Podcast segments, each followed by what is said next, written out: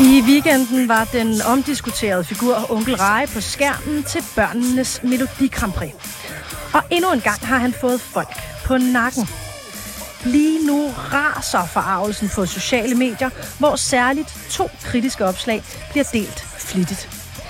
Her beskyldes onkel Rege for at være ekshibitionistisk, pædof- for ekshibitionistisk pædofili grooming for åben skærm. Men hvad er det egentlig kritikerne de er så bange for?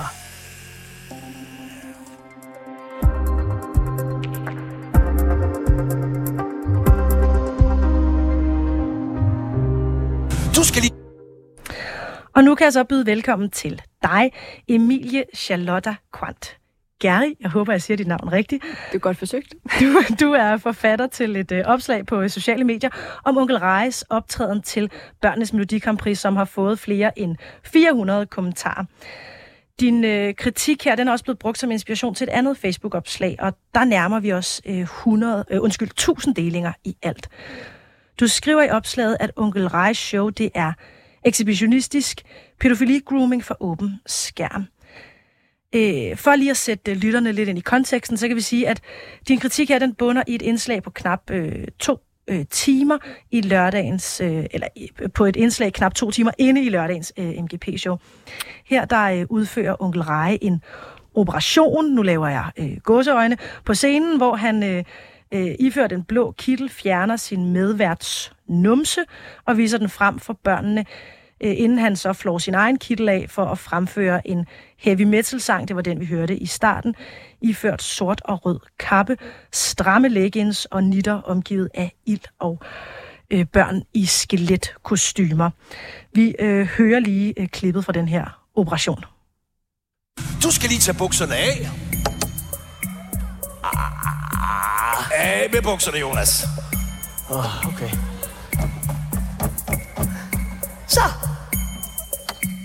Også under bukserne Hvorfor det? Jamen, ellers går de i stykker, når jeg skal skære dig over Af med underbukserne Ja. Ja, så er Jonas nøgen cirka her, og så kan vi komme i gang med operationen. Hvad er det, du er bekymret for, at folk de lærer af det her øh, indslag?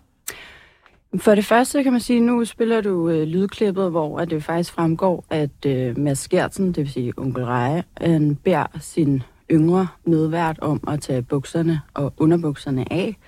Øh, den her yngre medvært, Jonas, øh, siger fra. Han siger, ah, som i, det har jeg ikke rigtig lyst til. Og så siger Mads Gertsen, altså onkel Reje, men det skal du. Øhm, så hvad er det, man lærer børn her? Jamen det er, at øh, I behøver faktisk ikke respektere hinandens grænser, og hvis en voksen, øh, der minder bare en lille smule om onkel Reje, beder dig om at tage tøjet af, så skal du bare gøre det. Men her skal onkel Rej jo foretage en, en operation. Han giver jo et argument. Jeg bliver nødt til at tage dine underbukser af, så jeg kan lave en operation. Men, men, men nu siger jeg ikke, at, at øh, Mads er pædofil. Jeg siger derimod, at modus operandi for pædofile er netop at have alle mulige undskyldninger for, hvorfor noget skal foregå. Og det er oftest gennem leg, det ved man fra forskning. Øh, de interviews, der er blevet lavet med serielle pædofile i fængslerne, øh, filmede interviews, dem kan man jo dykke ned i, hvis man vil lave sin research, der vil man også se, at det oftest er gennem leg, at der opstår seksuelle situationer, som barnet ikke selv på nogen måder forstår eller er interesseret i. Og så kan man have alle mulige bortforklaringer, eller hvad kan man sige? Så din kritik, den, undskyld, afbryder, men kritik, den handler ikke om, at der her er en numse med. Jo, det gør det også.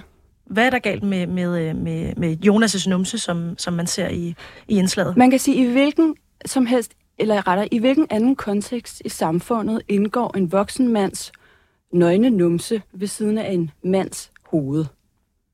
Findes det nogen andre steder end i en svingerklub for bøsser, for eksempel?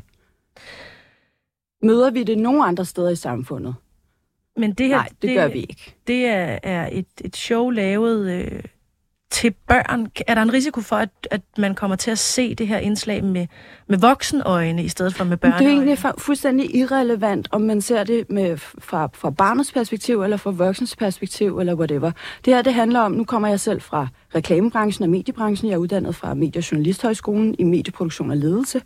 Har senere taget en overbygning på reklamelinjen og contentlinjen. Øh, det er fuldstændig alment kendt, øh, og det har det været siden 60'erne, at øh, det, der foregår det, der hedder mere exposure-effekten. Det vil sige, jo mere du bliver eksponeret for noget, for eksempel et produkt, jo mere tilbøjelig er du til at købe det, alene fordi det er genkendeligt. Så når man har en, en børnevært karakter som onkel Reje, som efterhånden har været på i temmelig lang tid, der bliver ved med at lave scener, øh, som har øh, ret meget eksplicit nøgenhed, som har øh, grænseoverskridende adfærd over for medværter, assistenter osv., øh, SM, øh, øh, læder, dame under tøj osv. osv., osv. Jo mere børn bliver eksponeret for det, jo mere genkendeligt vil det være for dem, når de så træder ud øh, af deres hoveddør. Men hvor, altså, hvorfor er, er, er numser generelt dårlige i, i børnefjernsyn, hvis det er det, du mener, at, at, at de er? Kan man forestille sig, at det ikke også øh, giver børnene en, en, en følelse af noget, noget naturlighed, at det er okay at, være, at have en numse?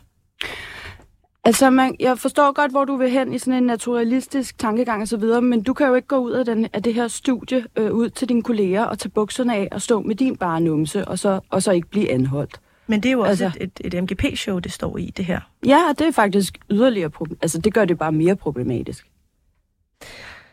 Det her er jo ikke en situation, hvor at det handler om at komme tæt på naturen eller noget som helst lignende. Det her er en situation, hvor en yngre medvært bliver sat øh, ned i en kasse, altså, hvad kan man sige, fixeret på en eller anden fisong, og, og bliver presset, altså tvunget til at tage sine bukser og sine underbukser af. Altså hvis jeg havde beskrevet det her for dig som et scenarie, der var foregået på en legeplads, at der var en fremmed mand, der var gået hen til nogle børn og sagt, du skal tage dine bukser og dine underbukser af. Mm. Men tror du ikke, at børnene de er kloge nok til at forstå, at det her det er iscenesat, at det er ironisk, at det er nogle karakterer, og de kender onkel Rej godt, og de ved, at han er en, en skør karakter? Det argument møder man jo igen og igen, når man opponerer mod de her ting. Øh, og det holder simpelthen ikke.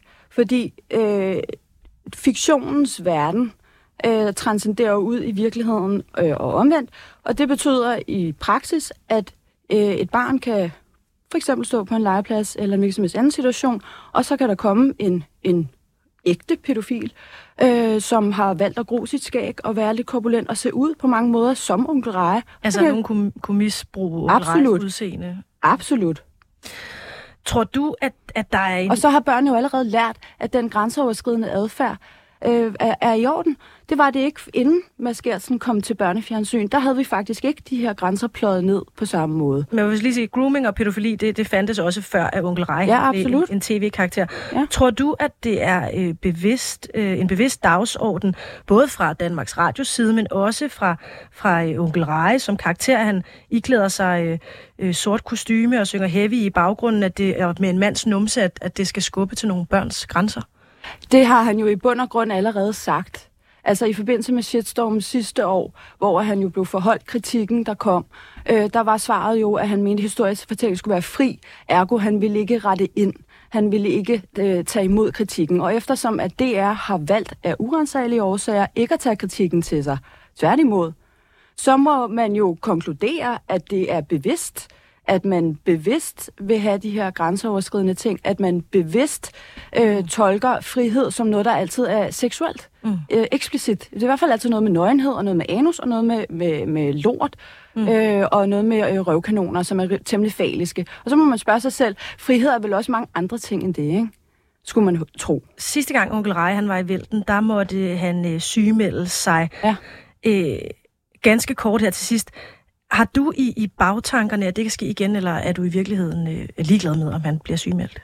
Jeg mener, det er en dybt kujonagtig øh, handling. Altså, jeg, er, jeg har fuldt ud respekt for, at folk kan gå ned med stress og så videre, men han har jo selv valgt at lave utrolig provokerende fjernsyn, det han udmærket været klar over helt fra starten af. Så kommer der noget kritik, og så er han slet ikke villig til at tage den. Og så har han ikke engang taget det til sig, han har endda lavet sketches, der i virkeligheden fortsætter i samme spor.